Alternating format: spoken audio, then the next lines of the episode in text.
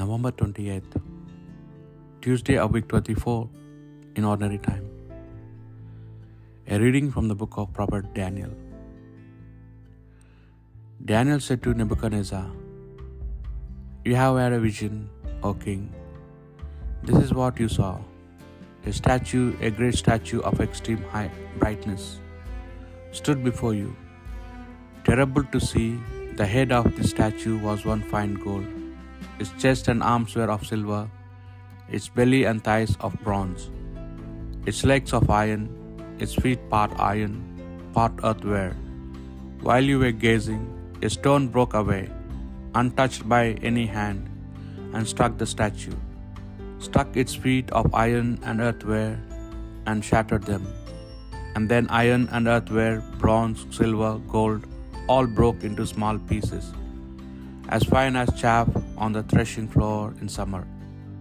The wind blew them away, leaving not a trace behind.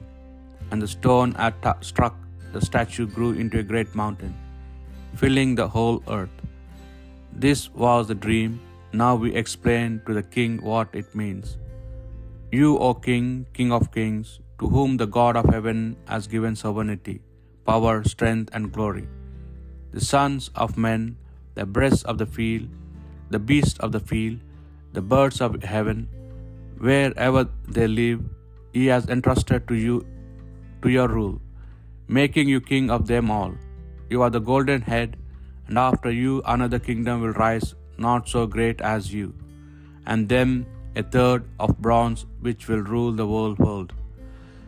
There will be the fourth kingdom, hard as iron, as iron that shatters and crushes all, like iron that breaks everything to pieces. It will crush and break all the earlier kingdoms.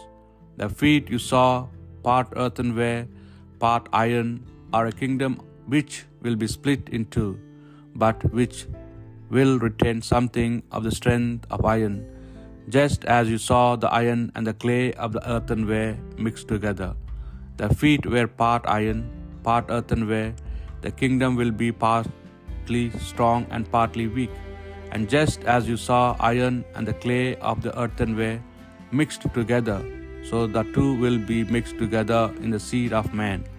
But they will not hold together any more than iron will blend with earthenware. In the time of these kings, the, God of heaven will set up a kingdom which shall never be destroyed, and this kingdom will not pass into the hands of another race. It will shatter and absorb all the precious kingdoms, and itself last forever. Just as you saw the stone untouched by hand break from the mountain and shatter iron, bronze, earthenware, silver, and gold.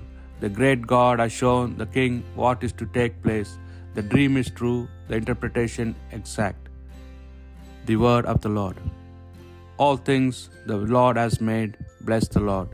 Give glory and eternal praise to him. Angels of the Lord, all bless the Lord. Give glory and eternal praise to him. Heavens, bless the Lord. Give glory and eternal praise to him. Waters above the heavens, bless the Lord. Give glory and eternal praise to him. Powers of the Lord, all bless the Lord. Give glory and eternal praise to him. A reading from the Holy Gospel according to St. Luke. When some were talking about the temple, remar- remarking how it was adorned with fine stonework and votive offerings, Jesus said, All these things you are sta- staring at now, the time will come when not a single stone will be left on another. Everything will be destroyed. And they put to him this question Master, they said, When will this happen? Then what sign will there be that this is about to take place? Take care not to be deceived. He said, Because many will come using my name and saying, I am he, and the time is near at hand. Refuse to join them.